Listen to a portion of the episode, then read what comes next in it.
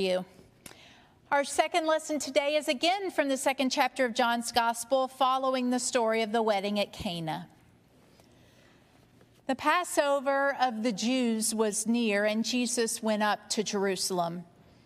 In the temple, temple, he found people selling cattle, sheep, and doves, and the money changers seated at their tables. Making a whip of cords, he drove all of them out of the temple, both the sheep and the cattle. He also poured out the coins of the money changers and overturned their tables. He told those who were selling the doves, Take these things out of here. Stop making my father's house a marketplace. His disciples remembered that it was written, Zeal for your house will consume me. The Jews then said to him, What sign can you show us for doing this? Jesus answered them, Destroy this temple, and in three days I will raise it up. The Jews then said, This temple has been under construction for 46 years, and will you raise it up in three days? But he was speaking of the temple of his body. After he was raised from the dead, his disciples remembered that he had said this, and they believed the scripture and the word Jesus had spoken. When he was in Jerusalem during the Passover festival, many believed in his name because they saw the signs that he was doing.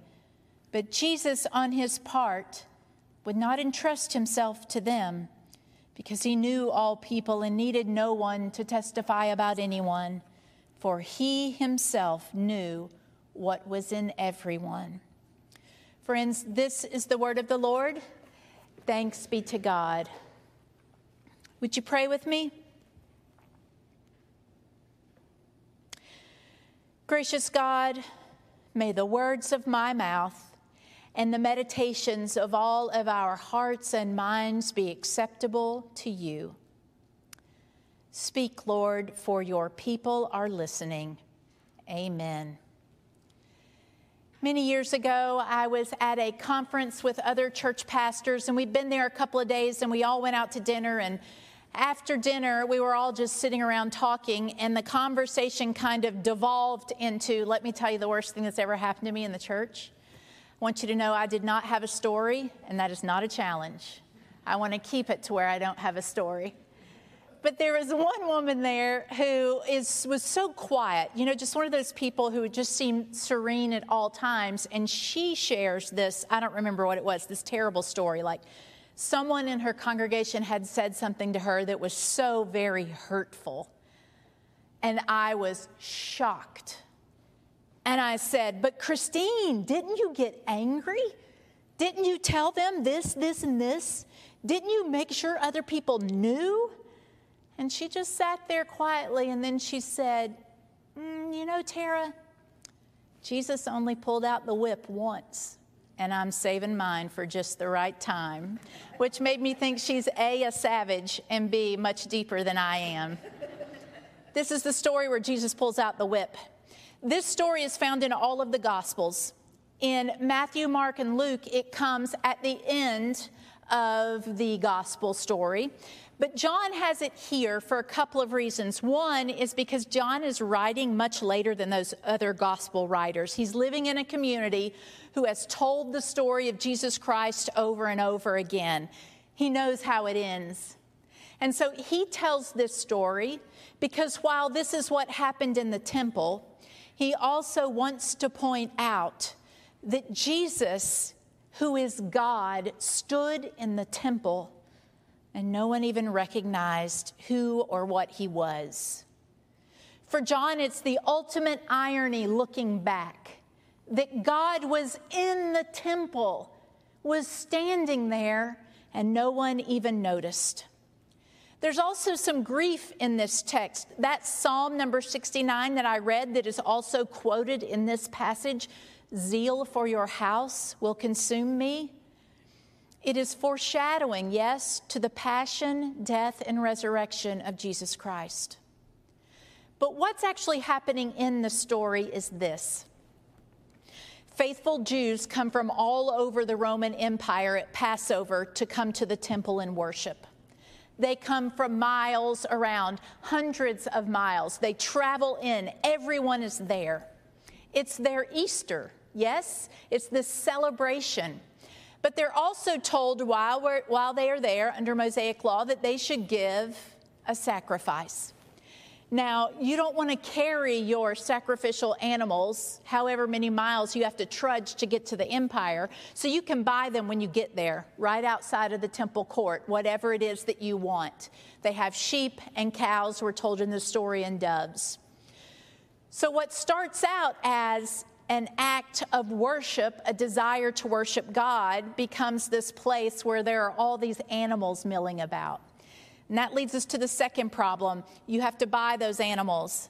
But at that time in the Roman Empire, every coin had an image of the Caesar on it. The second commandment, interpreted at that time, in part meant there should be no graven images. So you can't bring Roman coins into the temple. So we need money changers people outside who can switch out your Roman coin, give you what you need in order to buy your animal, and then finally go inside and sacrifice and worship God. The faithful people at the Passover are not doing anything wrong.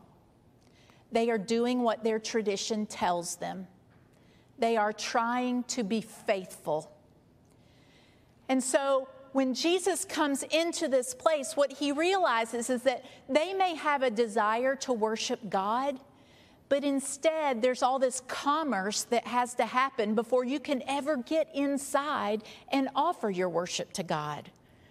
The intention is good, the execution is such that by the time you make it in there, you're not feeling very worshipful, I would imagine. In addition to that, when the Jews say, Who gives you the authority to do this? That's what they mean when they say, Give us a sign as to why you should do this the driving out of the animals, the overturning of the tables. Jesus says, Tear down this temple, and in three days I'll raise it again. Now, at this time, Herod had been building the second temple for 46 years. And if you thought Solomon's temple was amazing, Herod was going to make this one even better. So you come to worship, and instead you're greeted with all of this lavishness and the building project that will never end.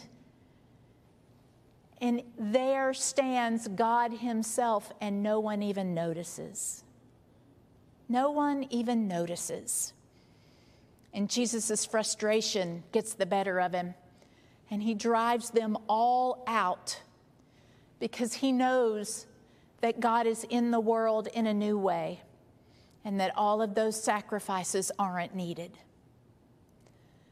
But that's what their tradition told them. That's why one of the things I love about our Reformed tradition is that we constantly look at what we are doing and how we are worshiping to make sure that we aren't distracting from the worship of Almighty God. But every church has traditions. When I went to seminary, my grandfather decided he was going to tell me everything I needed to know about running a church. He had been a deacon since he got home from the Second World War in their small missionary Baptist church. He had been head of the deacon board since he was 40. He and I were talking when he was well into his 90s. And some of the advice, he gave me is a little suspect. For instance, he told me if I ever had a building campaign, that this is what I should do that I should set aside two months and I should have everyone come talk to me about what they thought the building campaign should be. And I should take lots of notes about everything they say, and then I should do whatever I thought was right. It's like, are you trying to get me fired? But that's what had worked in his tradition. This is also the same person who was an old soldier to the end, and he told me, You never leave a church when they're in conflict because you don't leave in the middle of the war. You wait and get through it. But the thing that he didn't tell me, but that he showed me every day of his life, was that you worship God with every bit of who you are. That if you were a follower of Jesus Christ, you worshiped in your personal life and you worshiped as a community. If you were able to move your body, you got to the church. And he walked through those doors, him and my grandmother, every week. They came because they knew that in the words of Jesus Christ was a word of hope. In the words of Jesus Christ is a ray of light in our dark world. In the words of Jesus Christ, they could find comfort. And so, Sunday after Sunday, day after day, he would worship and offer his prayers and direct his life towards God. The thing he taught me that he didn't say was that worship was never about me. It was never about the hymns I liked or if I got anything out of the sermon, because you're always going to be disappointed at some point or another if that's your criteria. But that he had felt the saving grace of Jesus Christ and he came back to the scene of the miracle to be reminded that Christ is in our midst, day in and day out, good days and bad, light or dark, snow or rain. That's the miracle that he gave me. That's what Jesus Christ is asking we don't need a church that has all the right things, that has all the commerce, that has all the sacrifices that you should make. We just need a church that is alive to the person of Jesus Christ. Harriet knows this. She's been doing it for a very long time. And I look forward to being in this place as we continue to worship God together for all the days of our lives. Amen.